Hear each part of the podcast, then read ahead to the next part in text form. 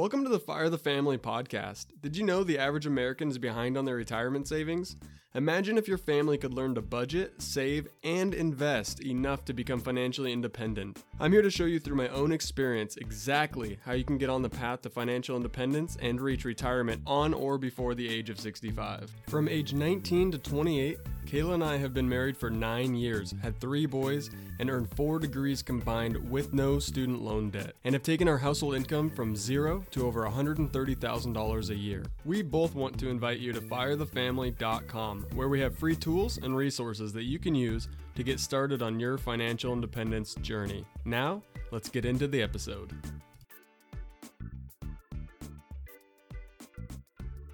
Hey, welcome to episode 28 of the Fire the Family podcast. I'm Nick, and thank you so much for taking the time out of your not so busy day uh, to listen to the uh, most recent episode here. I appreciate your attention, and today we're going to be talking about the coronavirus. Obviously, we're going to be talking about its effect on the stock market, on the government, what the president said today at uh, the press conference.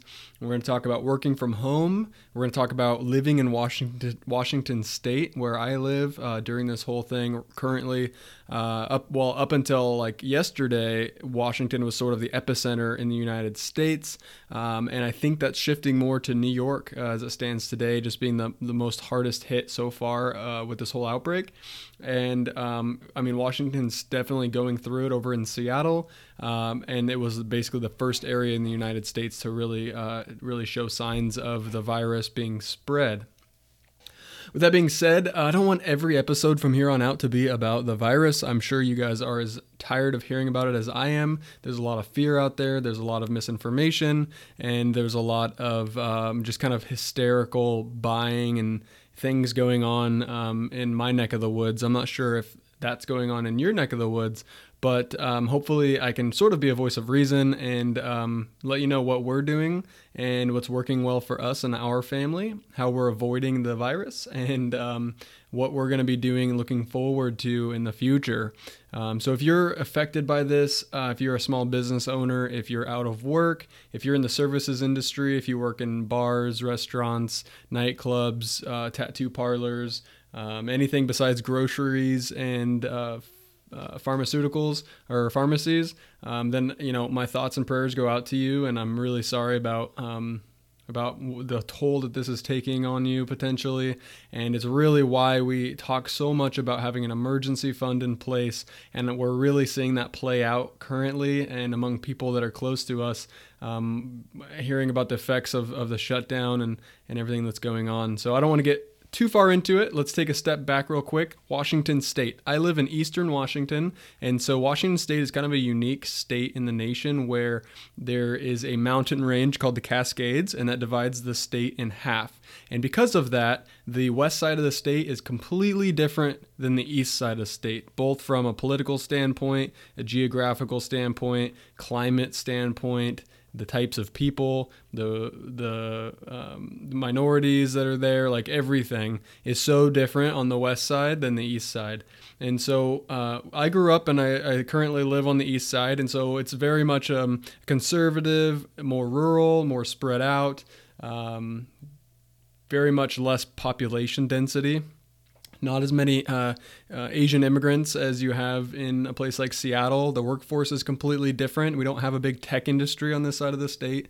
Uh, Seattle, as you know, is really big in the tech industry and uh, obviously has over a million people in the city itself. So it's no wonder that that uh, if a virus that started out of China would spread somewhere like Seattle. There's a lot of travel, there's a lot of business travel that uh, takes place, there's a lot of travel of people going home to visit their families and flying back and forth. And so it does make sense that that is something that would spread uh, from a place like China to a place like Seattle. Um, with that being said, uh, there is a large um, elderly population in Seattle, and that's really where we saw it first grab a hold, and, and people start showing symptoms and ultimately dying uh, in like the Life Care Center in Kirkland, Washington. Uh, which, fun fact by the way, is the um, I learned yesterday is the reason why Costco is what Costco named their signature brand Kirkland uh, after the city. So I thought that was kind of interesting. Um, with that being said. it's obviously around in the community that I'm in, I'm sure. Um, we had our first positive test result today came out in the news for our local city. Um, I think that there's already people in quarantine, and there's people from outside the city that are being treated in uh, one of our hospitals here because we have a really robust uh, healthcare system uh, for our, our, our population size. So we have about two 200, maybe a quarter million people in our city, um, and it's multiple cities uh, just really close to each other, really. And uh, we have a really, I feel like a really strong healthcare system. We have several hospitals. We have a lot of small health clinics, and it just always has felt like, um, compared to other cities that I've been to or have lived in, it feels like we have a really uh, robust uh, healthcare uh, infrastructure here, as well as it's one of the top places in the region to get treated for things like cancer and um, and other things like that. So they say that they're very well you know prepared. They've treated viruses worse than this, and so hopefully um, it's something that doesn't get too bad in my neck of the woods. So the healthcare system isn't um, too overran. And that's really what we're seeing in Italy and probably going to happen in the UK and New York and possibly in Seattle, where there's just such a huge rise and influx of people getting sick that need treatment, and there's just not enough hospital beds. Um, so it's super unfortunate. Um, with that being said, we are uh, doing what we can. We're following the rules and the things that the governors have put in. The governor of Washington's put in place. Um, basically, I'm able to work from home full time. My wife is a teacher, so she doesn't have to go in. Um, she's off for the next six weeks at least, while schools are all closed in our state and she's still getting paid. Um, she's still getting. She got a notice last night that she's still going to receive her paycheck. And since I can still work full time, business as usual from home, uh, I'm nothing really changes other than the fact that I think we're entering or are already in a recession. And so um, I've already had a few uh, deals that I had, uh, business deals that I had. Um, uh, basically verbal agreements on that are starting to back out um, because they're unsure of what the uh, economic outlook looks like for the next uh, year or so. So I'm already seeing the effects of that. Um, being in sales, commission sales, recessions are not a great time for us, but we do what we can. And luckily, that I'm a 50 50 commission to uh, salary split. So uh, we're going to be all right. with that being said, we are looking at um, how we can help those around us how we can support our friends and family if needed, and uh, how we we're just kind of keeping an eye on everything and and just seeing what what to do next. Uh, but we are not leaving our house, so um, it's just we're staying in. We're we're not in the at risk group our kids, we have three kids, but kids are not being as heavily affected as other age ranges. Uh, they can definitely still pass it on, but we're just doing our part in uh, staying home and uh, staying busy. So I'm working all day at home from my desk in my bedroom, and my wife is taking care of the kids, uh, kind of doing a sort of homeschool situation uh, to keep them busy and everybody keep everybody sane. I'm no, not going to the gym because the gyms are all closed, and so I've been uh, in the afternoon about lunchtime been doing kind of afternoon workouts, just body weight exercises every other day, and then going on a jog every other day. And just to stay busy, get out of the house, get some fresh air, and like I said, keep my sanity. Says we have about a 1,500 square foot house and three boys, all under the age of eight, and it can just get very busy and very loud. So we're doing what we can to uh, to stay um, to keep everything straight. And it's going to be a long haul. We've got like six more weeks of this, and so um, I'm just hoping everything plays out and um, the things that they've put in place, that the government's put in place, is going to be helpful, and that we really won't see the effects for weeks to months if it um, was helpful. But I don't see if everyone's staying home and all the businesses are shut down. I don't see how that does not slow down the uh, rate of spread of the infection. So I just hope that um, not too many elderly people are affected, and the people that do get sick are able to get the treatment that they need. And we all need to be playing our part in that the best thing you can do is literally just stay home and watch Netflix uh, or get a project. Go to run to Home Depot real quick and get a bunch of wood and build a bench or something. Um, it's funny. I saw a meme the other day that said, uh, "All we want to do is stay home and do nothing until we're told to stay home and do nothing, and then you don't want to do it." And that's totally how it feels. I think that we don't realize how much we go out and about, how much we shop, and how much we spend at restaurants, and how often we are out entertaining ourselves uh, when we're not at work. And I think that that just brings it to light. Uh, kind of how how much we need that, how much we need that social interaction because people are going to start going a little stir crazy.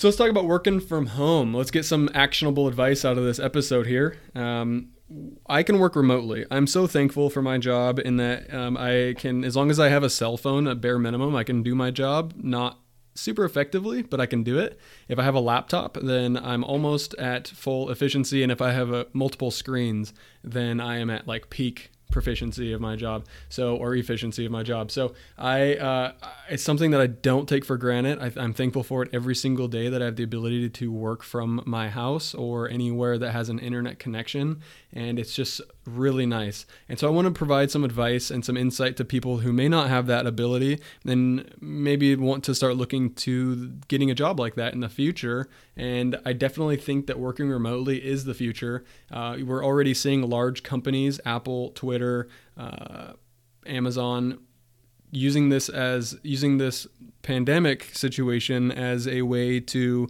stress test their remote workforce. And if it goes well and they're they don't see a huge drop in productivity, uh, I think that we see more remote work. I think Twitter came out about a month ago and had already kind of pledged to move a thousand of their jobs to remote jobs. And the nice thing about it is it's a, it's a win-win for everybody. It's a win for the company because they have less overhead. They can have smaller a smaller footprint when it comes to buildings and real estate. Uh, they um, can hire people from talent pools outside of their geographical region. So previously, Twitter could really only hire people mostly within San Francisco. And then what happens is the people work there for a few years, get the experience, and bounce to another company. And they just keep kind of recirculating, you know, people. And that's why they have a, the stock setups that they do, where they uh, have to be with the company a certain amount of years for those stock options to vest. And then it's kind of like a golden handcuffs approach to try to keep people from bouncing from company to company. Well, now they can hire people from all over the nation or world, and they're not limited to the people that are willing to move to San Francisco. So, for example, I feel like I'm very decent at my job. I could probably uh, have a lot to offer to a company outside of my region. Um, let's say it was Twitter, for example, or any other company in San Francisco, but there's no way I would move my family from Washington State to San Francisco, California. I just would not do it for many reasons. Um, but that, so that basically keeps me out of that potential job pool or anybody else that may be a really good candidate for the position. And now they can open that up and, and hire people from all over the place. So remote work is definitely really great from that standpoint, from the employer standpoint. Remote work is also really great from the employee standpoint. And the reason being is that you can work from anywhere that you would like to. You can live in a cheap housing market or cheap cost of living market and work for a company that's going to pay you way more than your local region would be af- able to afford to pay you. And that is a huge benefit. Here's a good example uh, Basecamp, the company Basecamp, they're valued at like $100 billion.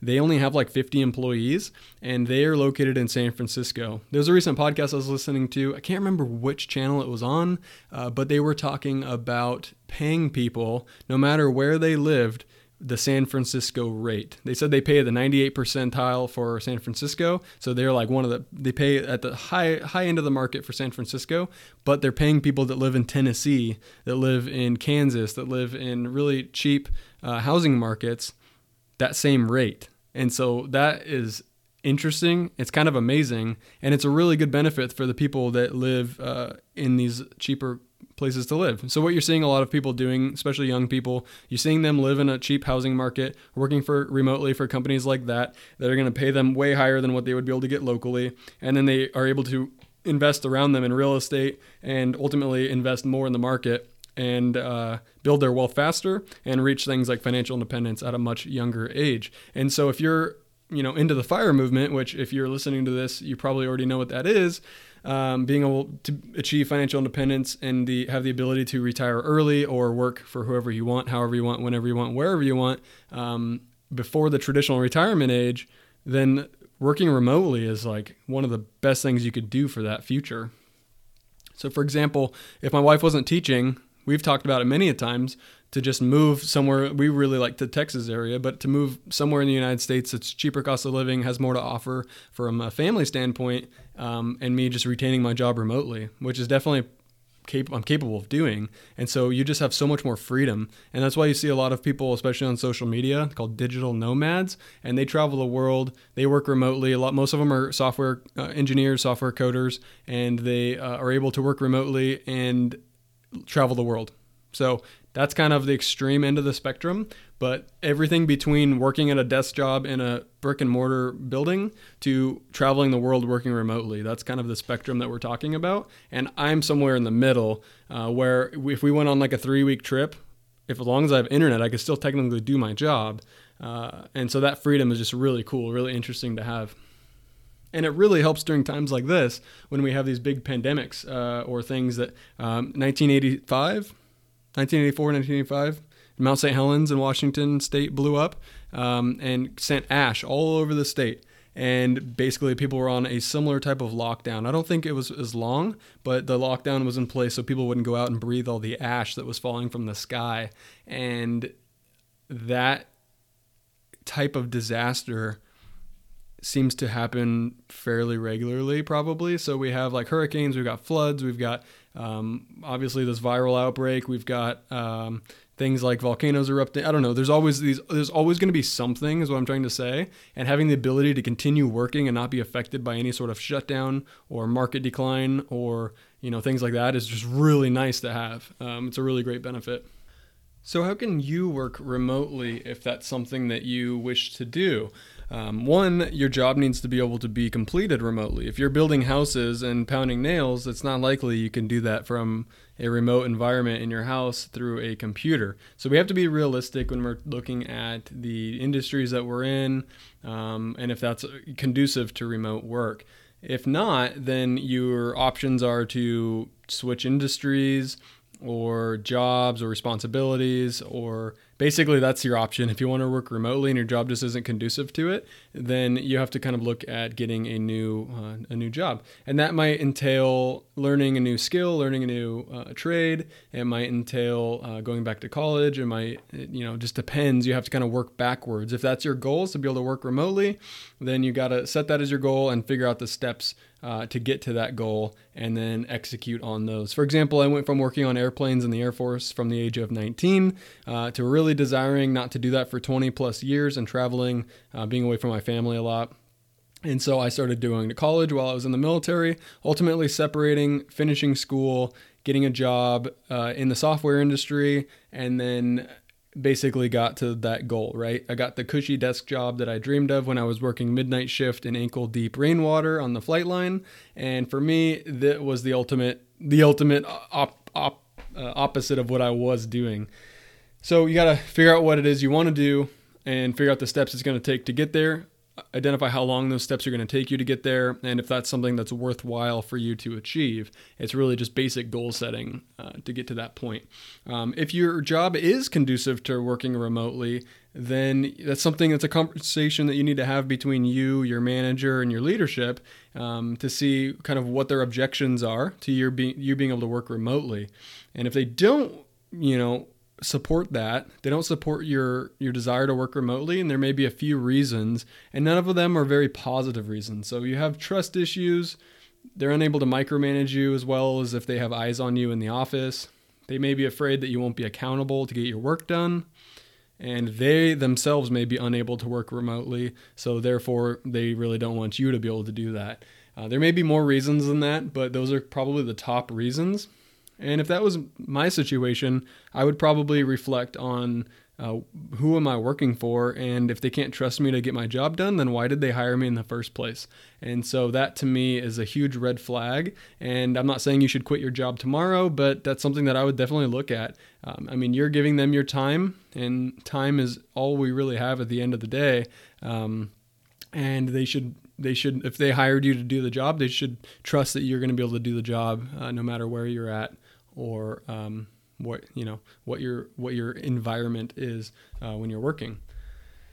So, in order to have that conversation and have the leverage in that conversation, you need to be effective at your job. You need to excel. You need to do what's asked. You need to meet your deadlines. You need to show up to work on time. You need to interact with your employee, employee, other fellow employees um, in a positive manner probably need to work ahead and stay ahead of you know your responsibilities.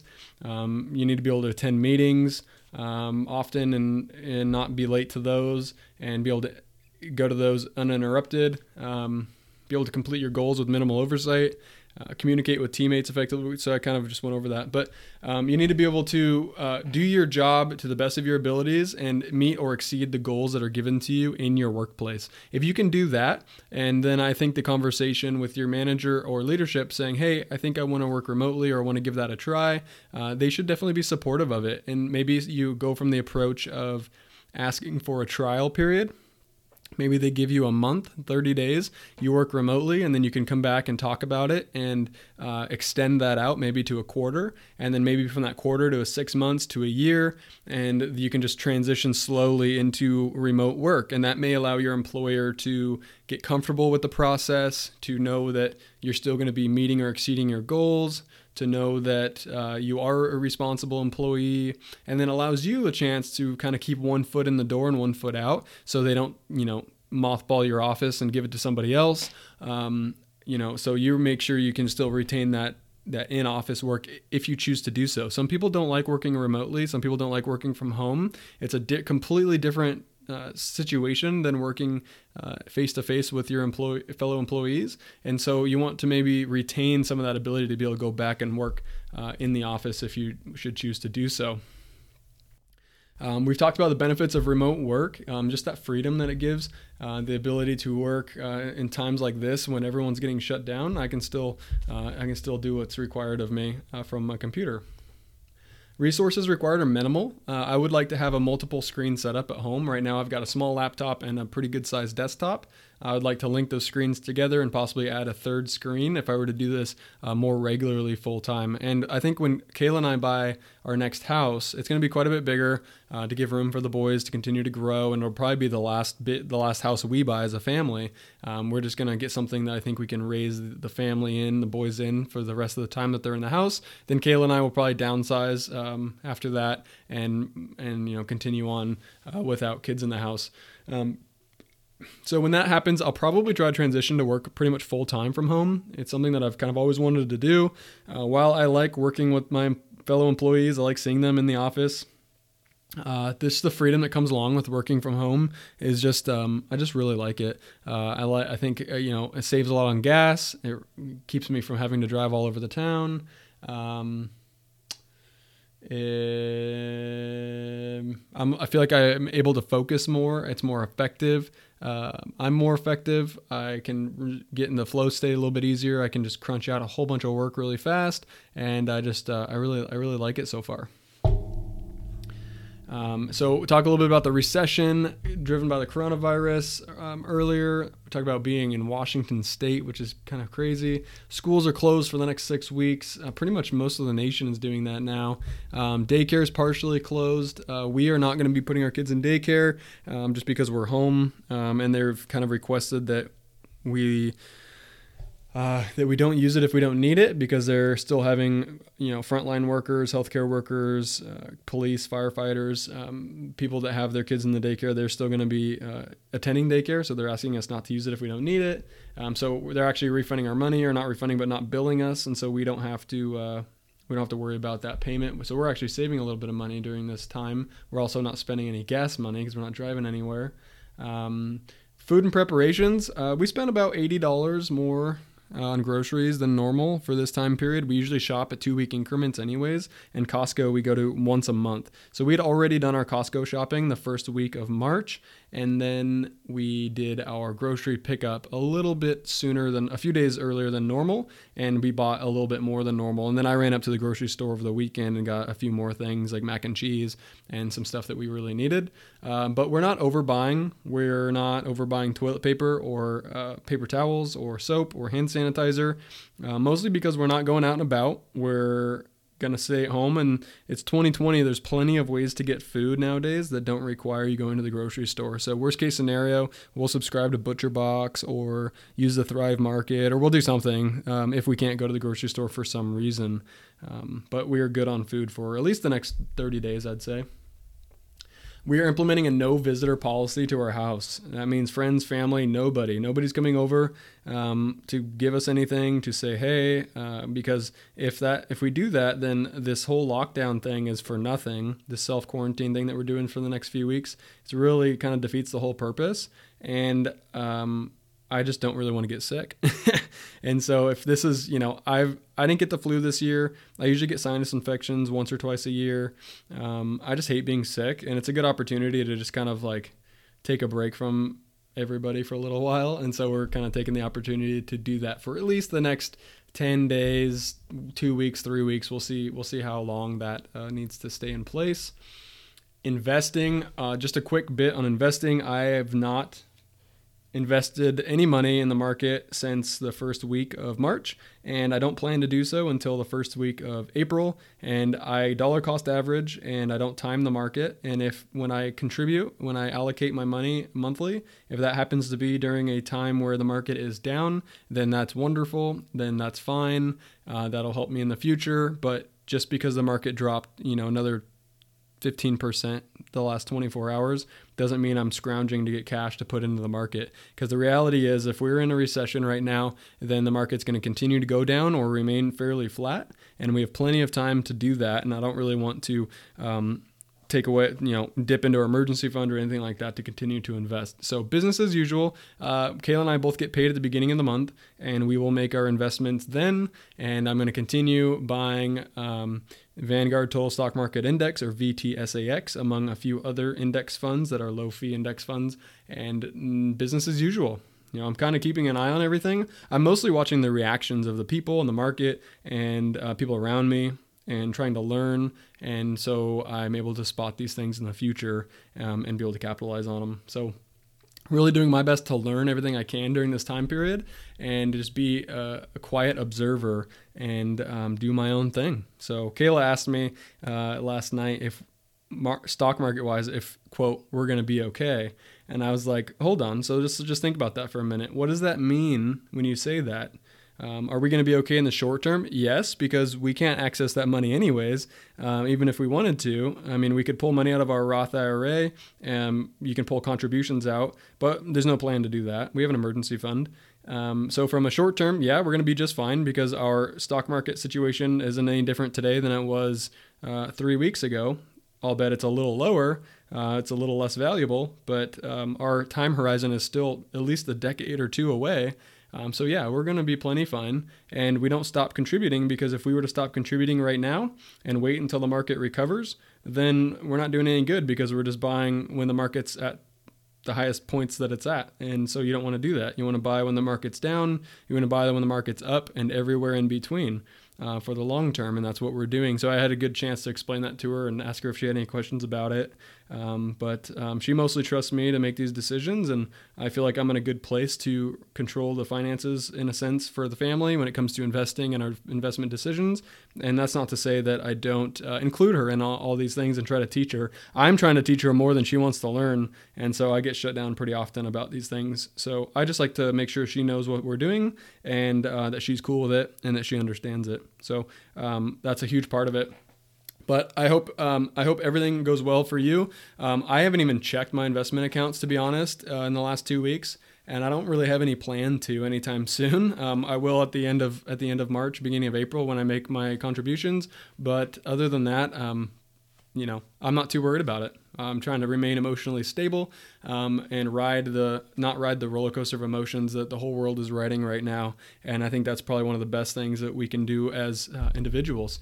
So I hope that you stay safe. I hope that you stay home if that's what's being asked of you by the state or federal government. And uh, you know, if we don't, if we don't do that, if we don't listen and we go out and we continue to spread the virus, then there's a good chance that they step in and they have more restrictive measures that they want to take, and it just get, continues, you know, more control. They're giving us a good opportunity to do it ourselves and to do it in a way that doesn't feel like they're you know oppressing us in any way so definitely if that's um, if you're in a high risk category if your friends or family are in a high risk category uh, the best thing you could do for them is to just stay away stay home facetime with them connect with them over social media and uh, it's only a short term only for a few weeks hopefully um, and we can get past this uh, i hope that um, i hope that you're uh, you know, doing what you can with the stock market. I hope that you don't uh, panic sell all of your uh, investments, and I hope to see you on the other side of all this. And uh, we'll continue on with the the articles and the podcast episodes. And feel free, while you've got a lot of free time, to uh, go to whatever platform you're listening on, leave a nice review or any review of the channel. If you have negative feedback, please just email it to me so I can I can take a look at it and see if I want to make any changes to the podcast. Um, but I definitely appreciate all of you. Appreciate your time and I appreciate your attention. And I hope that uh, you know everything just continues to um, to improve. Um, you know, I think we're still a little ways away from the peak, and I think it's going to get a lot worse before it gets better. Uh, but thoughts and prayers are out there to all of you and to all of your families, and to anyone else that may or may not be affected by uh, the current uh, global situation that's going on right now. I hope you have a wonderful week, and I'll chat with you guys again this weekend.